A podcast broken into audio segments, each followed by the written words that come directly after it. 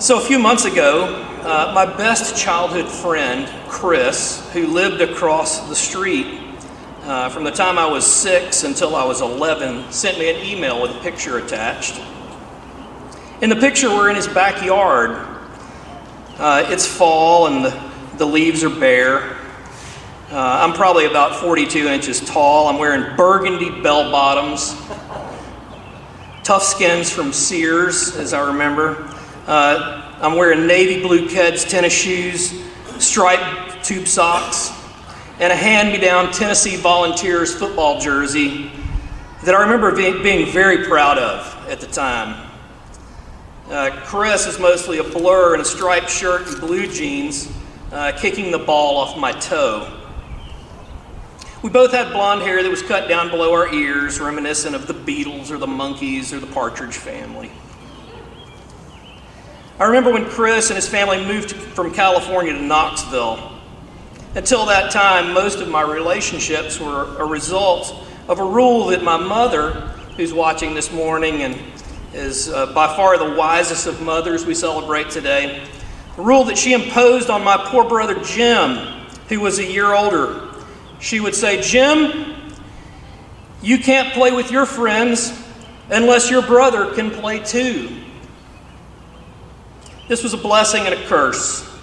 It was a blessing for her because it got me out of the house. It was a curse for him uh, because he could spend hours playing thoughtful games, building Lincoln log forts, and orchestrating elaborate battles with plastic army men with his friends who shared a similar uh, passion for those activities. Um, but he, on account of uh, that's rule, had to also endure his bratty little brother who would rather be playing ball or starting a fire, exploring uh, beyond the permissible boundaries uh, of the neighborhood. The picture that was faded that Chris sent brought back clear memories. Uh, I don't know about your memories of childhood. For me, it's the smell of grass and the taste of dirt, uh, and the soft faded orange jersey and the scratchy, flaky, uh, rubbery knee pads in the uh, Sears Tough Skins. Um, most of all, it brought back memories of what it felt like to have a true friend for the first time. For those precious years, we were inseparable. We liked the same things. We could build a bike ramp. He could play football and baseball. He could throw rocks. He had a great collection of baseball cards and a guinea pig. We played on teams together. We shared victories and defeats. I think we even shared punishments from time to time. We competed with each other. We wrestled and fought, but we always made up quickly, and it seemed to deepen our relationship. We lived life together plans, schemes, experiences, and adventures. We had a solidarity of purpose. He could start a fire and he wasn't afraid of doing a little trespassing. Our friendship felt like I was always going where I wanted to go and doing what I wanted to do, but alongside someone who wanted the same things and wanted nothing more than to do it with me. I know what it's like. I knew what it was like to be lonely, to not have friends. And then I discovered what it was like to have a friend. I don't know if you sense it in your life, perceive it in the lives of others, or perhaps see it in your children's lives.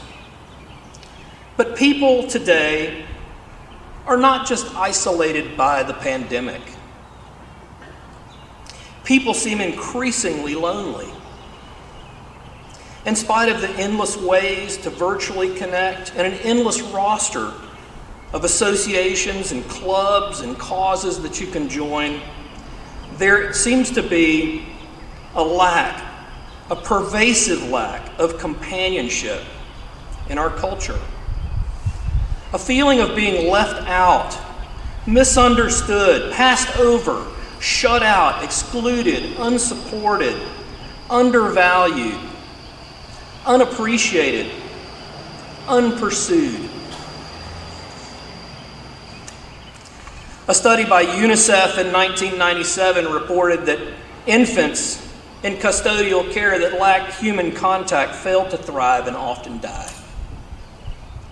In 2010, a report of adults over 45 suggested that one third, or 45 million adults, experience chronic loneliness, including about 30% of married couples. The U.S. Health Resources and Service Administration, a report this year focusing on 28% of retirees uh, who live alone and the high percentage experiencing severe loneliness, noted that loneliness is as damaging to your health as smoking 15 cigarettes a day and more dangerous than obesity, and thereby more costly than obesity and smoking to, um, to our social programs. In February, an article from the Harvard Graduate School of Education Making Caring Common project is titled How the Pandemic Has Deepened an Epidemic of Loneliness and What We Can Do About It, reported that studies show more than half of young people between the ages of 18 and 25 and mothers of young children reported feeling frequently, almost all the time, or all the time that they were lonely. The percentages are even worse for heavy users of social media, people who are socially connected virtually. Happy Mother's Day. Especially uh, those of you mothers who fall into that category of feeling alone. Given the statistics, it would be foolish for us to think that this is just a problem for other people. That in the church, this isn't something that we experience ourselves. Only a few of us have experienced COVID. Probably more of us have experienced loneliness during this time. Chances are that there's some here this morning that, in spite of what we may see on the outside, inwardly are feeling disconnected, lonely, unsupported, overlooked, undervalued. Maybe it's you. Into the serious pandemic of loneliness, Jesus, the great physician, reminds us in the gospel lesson from John 15 that there's a vaccine, there's a cure, you don't need an appointment, you don't even need a shot. In chapter 15, Jesus and the disciples are drawing close to Jerusalem. You may recall that the last time I preached, I mentioned that in Genesis chapter 3, verse 14, God said to Moses, Say this to the people Israel I am has sent me to you. And how then in John's gospel, Jesus laid claim to God's name, I am, with seven I am statements. What you should also know about Jesus' I am statements is that these proclamations are tied to miracles. Every time Jesus says, I am, you should be able to find an associated miracle that verifies the message.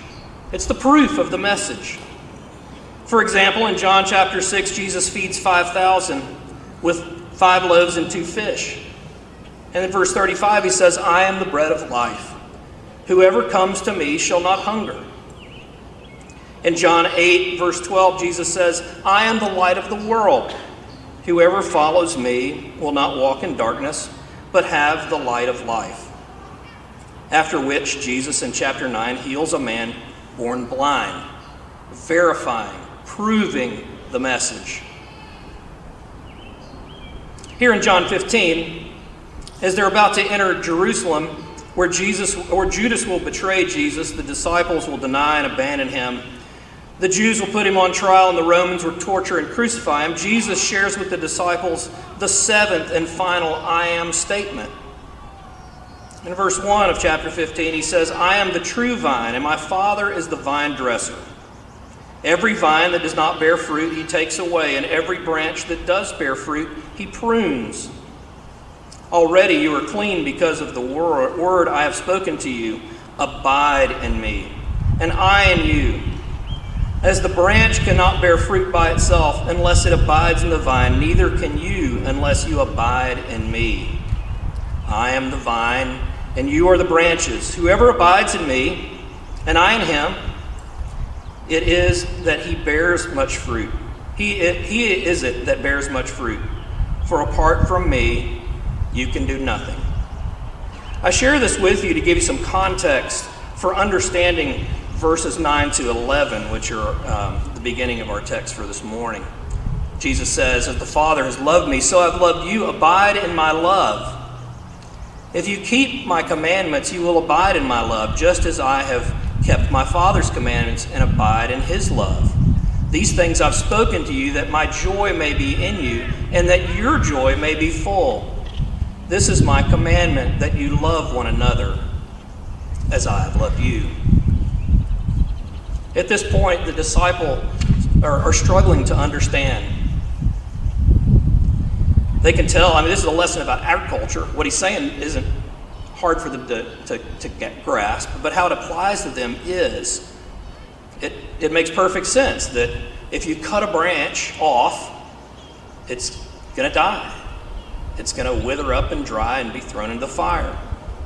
If it's, it's only if it's attached to the vine that it has life flowing in it and it produces fruit. But there is much more to the allegory than just fruit bearing and pruning.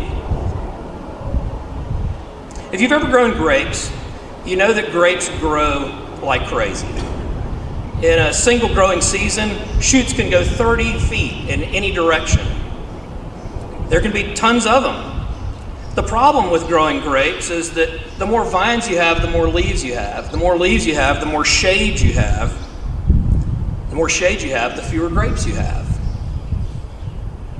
And the more branches you have, the lower your production.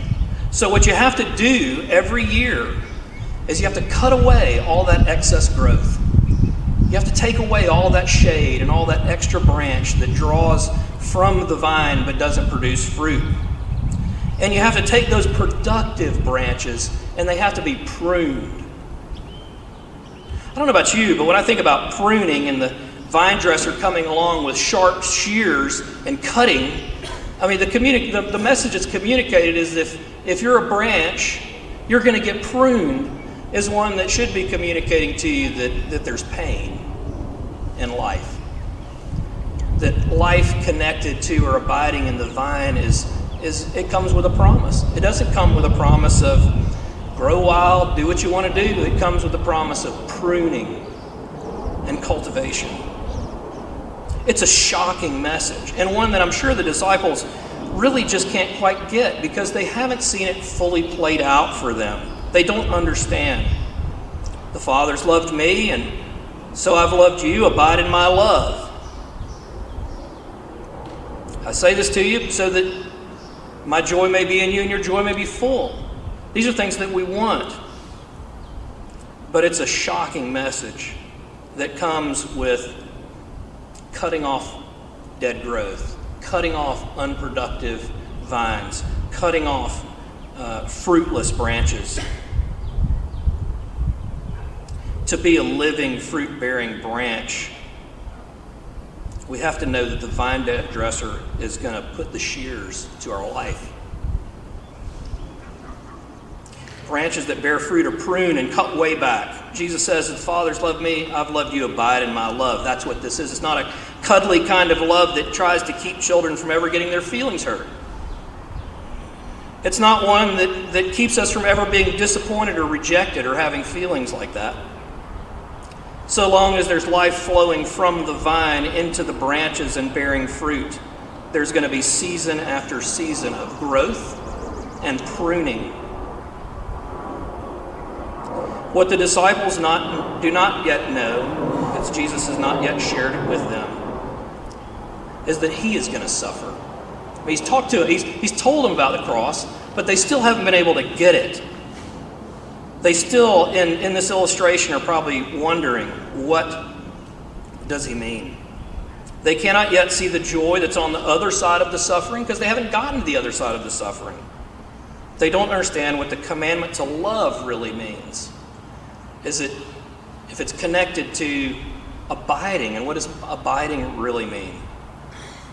If Jesus' statement, I am the vine and you are the branches, is the message, what is the miracle that verifies the message? For us to be fruit bearing branches requires this miracle. It will require something beyond our human capacity, something we can't do for ourselves. Where's the miracle that will verify the message? In verses 13 to 15, Jesus does not perform the miracle right then, but he tells them what it's going to be. Greater love has no one than this that someone lay down his life for his friends.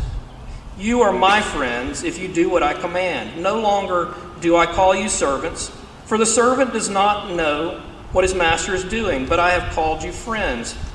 For all that I've heard from my Father, I have made known to you.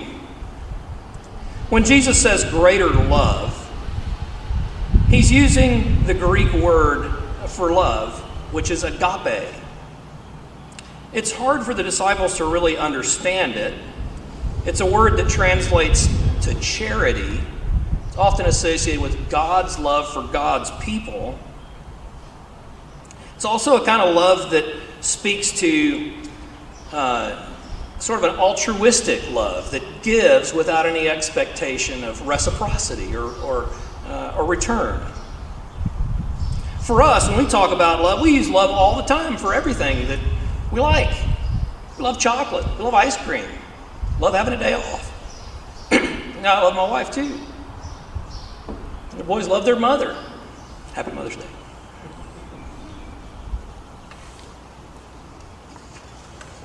In 1960, C.S. Lewis wrote a, a book called The Four Loves, which is I found to be particularly helpful in thinking through this.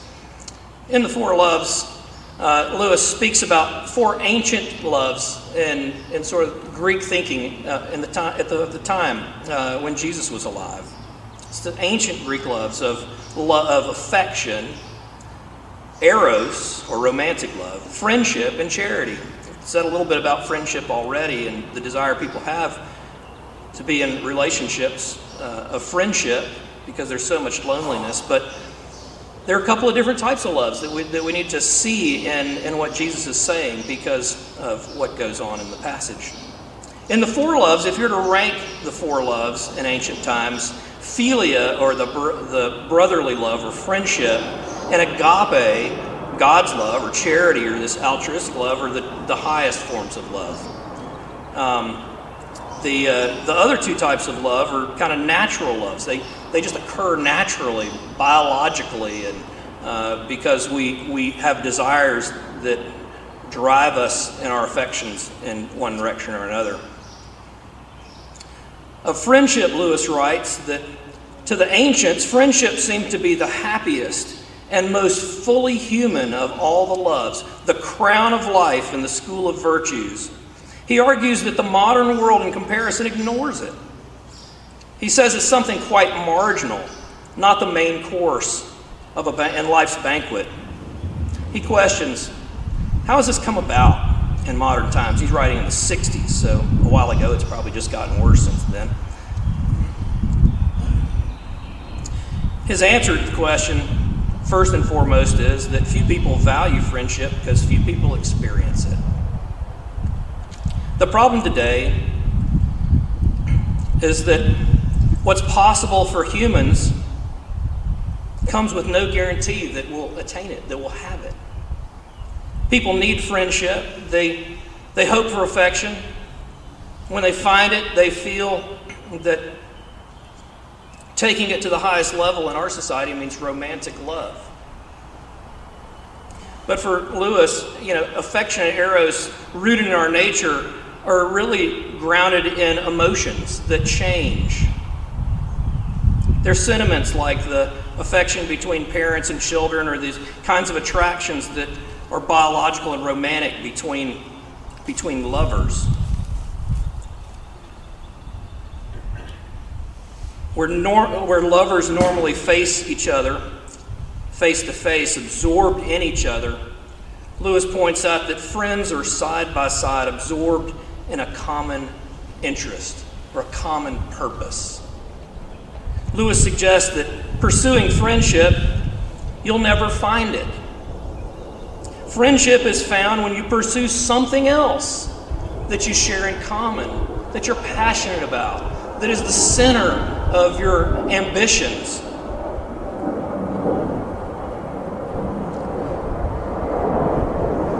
Perhaps today it seems that people are so starved for friendship because today people are so confused about what their purpose is. What are they pursuing? What are we pursuing? What common purpose uh, is going to draw people together? Mostly people pursue self interest. You know, I don't, I don't think much about Joel's wealth. I don't think much about anybody else's needs. You know, if I'm pursuing those things that satisfy me, Who's going to come alongside and participate in that? If you ever wonder why relationships seem so fragile today, perhaps it's because people increasingly live lives unsure of their purpose and then try to build lives on the shifting sand of emotional loves. They skip straight to eros, bypassing friendship. They go straight to affection without first having a common purpose out of which mutual affections grow. If you follow what Lewis is saying in verses 13 to 15, Jesus is appealing to the disciples' understanding of friendship as the ground, as the foundation for the happiest and most fully human love. By calling the disciples his friends, Jesus is saying to them that they're bound together in a purpose. They're heading in the same direction. There's some mutuality, some connectedness. They're heading toward Jerusalem. They're heading toward the cross. They're heading toward pruning. They're heading toward suffering. They're heading there together. Jesus is making it clear to the disciples that they're no longer bound by the affections of students for a teacher or teacher for a student. Until now, Jesus' followers have been his followers. His, he's been their master. Now he's taking their love to the new level one of shared passion, purpose, and direction. The greatest act of love one person can do for another, Jesus says, is to sacrifice his own life. This turns that around. It builds on that foundation. It takes them from this is the greatest thing that you can possibly achieve in your life. We all know that. That's what we in the Greek language understand as being this highest pinnacle of, of human love. And then he's pointing to a love that's higher. One that they can't quite understand. They don't understand. They, I mean, he's told them, but it hadn't sunk in what this is to lay down your life for somebody else. Or how to abide in God's love or to abide in Jesus' love is to abide in what is coming next. The kind of love that sacrifices itself. Jesus is not talking about virtues and moral directions or trying to draw our attention to the importance of, of charitable giving. Jesus is drawing the disciples' uh, attention to the greatest love, a love beyond the love of human relationships, a love that is only accessible in Christ by being by abiding by remaining in the vine. You know it's really hard to understand this passage without thinking back to that to that vine and branches and fruit producing and clipping and pruning that has to be done because Jesus is, is just building on that point. Abiding can be painful, but it's important in the midst of that pain to remain because it's that pruning that's going to produce the fruit. Jesus draws their attention to the greatest love of human relationships, their friendships, and then it directs them to something that for them and for us perhaps is unimaginable the miracle he's about to show them, accepting their punishment, paying their debt, and giving up his own life for their life. We tend to breeze by what Jesus says oftentimes in Scripture. Sometimes it's nearly impossible for us to be moved by what is so familiar in the Bible. For many, the greatest hope of love is the best of what is humanly possible. For people who are out there today who are feeling uh, lonely, isolated, their highest hope is that one true friend. What Jesus is extending to us this morning is something greater than that. But we have to abide in it, in the pruning and in the pain and the suffering of it, so that we can also abide in the life that it brings, and the fruit and the joy that comes on the other side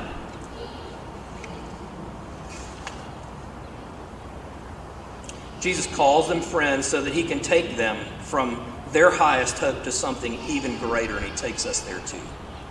Jesus makes it possible for his friends to abide because of the miracle, his love for us on the cross. He brings agape down and makes it accessible.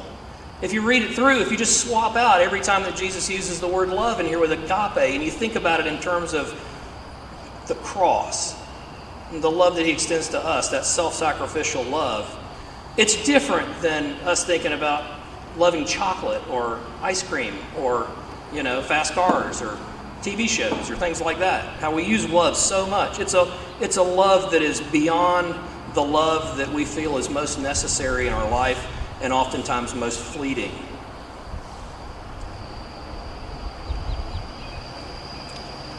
what does God bearing agape love look like in the church? Think about it like this if people in the church are feeling left out, misunderstood, passed over, shut out, excluded, unsupported, undervalued, unappreciated, or unpursued, for us to be fruitful, we're going to experience some pain. As a church, we're going to have to abide in that expectation. It's not that we go out and pursue painful situations necessarily. You know, it's not like stepping in front of a bus to try to bring people to Jesus. Um, but we should expect that what's going to be required of us is going to be agape love, altruistic, self sacrificing, without expectation of return kind of love. Because you know what? People are hard to love. A lot of times, what you get in return for trying to be loving is not love in return. If we expect people to love us in response to the way in which we love them, we'll do nothing but hate them because they'll disappoint us most, if not all, of the time. You know, we're not a church of shade. We're not a church that lets people come in and just ramble around and grow in all directions without any kind of discipline or direction, without any kind of correction, without any kind of instruction. This is the kind of church that wants to, to be pruned and so that we can be fruitful because the fruit that's produced through us that is the glory of God. It's the reward for his sacrifice. If we abide in him and he in us, this is what our life is going to be like. It's not going to be easy. You know, we're not trying to sell you a car and sell you on all of its great features and not tell you that it was in a flood or that it had been in a major accident or that the wheels are about to fall off. For us to stand here and try to entice you into something that is going to be comfortable and it's just going to be consoling and we're going to provide you with shade and comfort uh, would be a disservice to you because that's not what church is.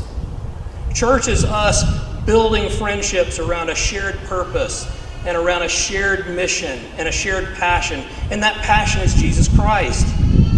We want to know Him more. We want to grow deeper in relationship with Him. We want to pursue Him uh, in some measure in comparison to the way in which He's pursued us. That is the root of friendship. That's the root of Christian friendship.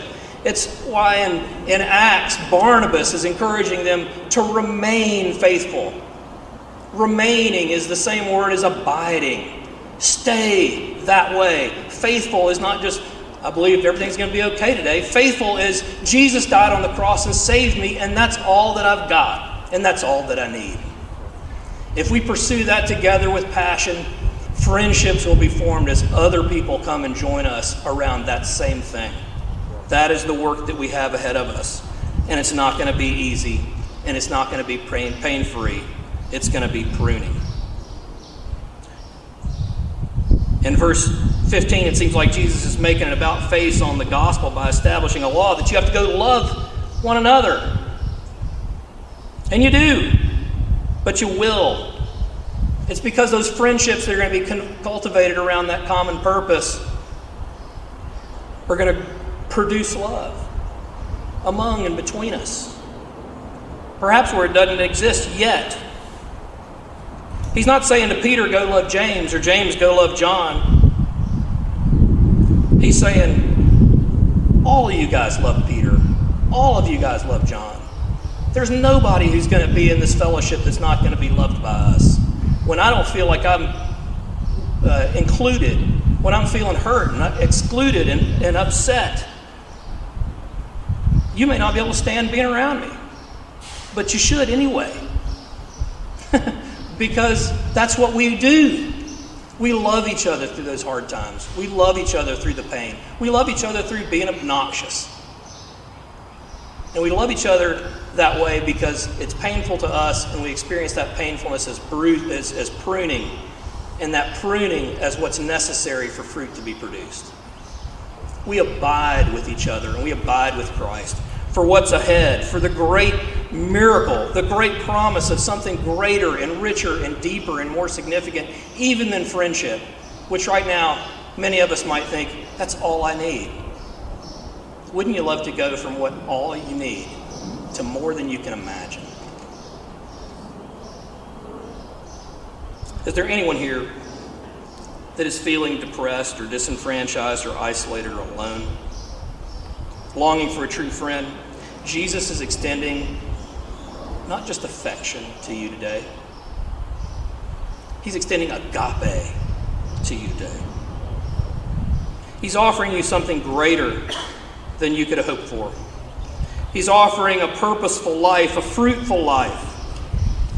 I've said to managers, if you love me, give me work to do.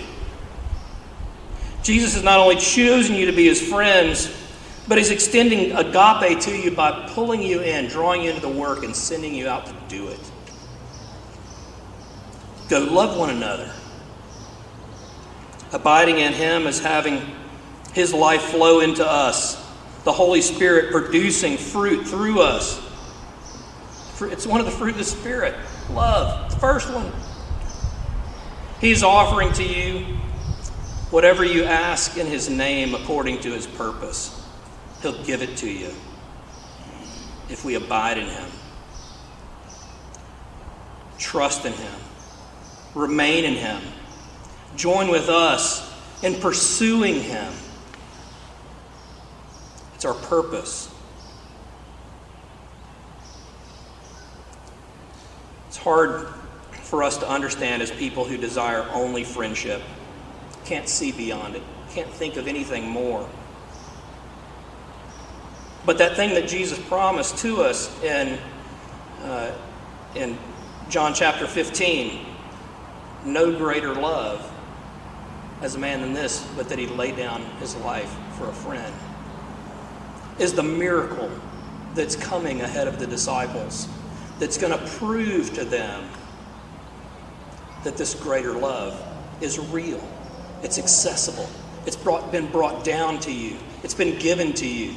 It's extended to you. It's, it's going to be in you. It's going to pass through you. We're the greatest hope that the world has for this pandemic of loneliness. We are. Nobody else is going to do it. The government's not going to do it. The club's not going to do it. Uh, you know, a cause isn't going to do it. Instagram's not going to do it. We are the solution because we're abiding in Christ and He's proven to us the power of His Word.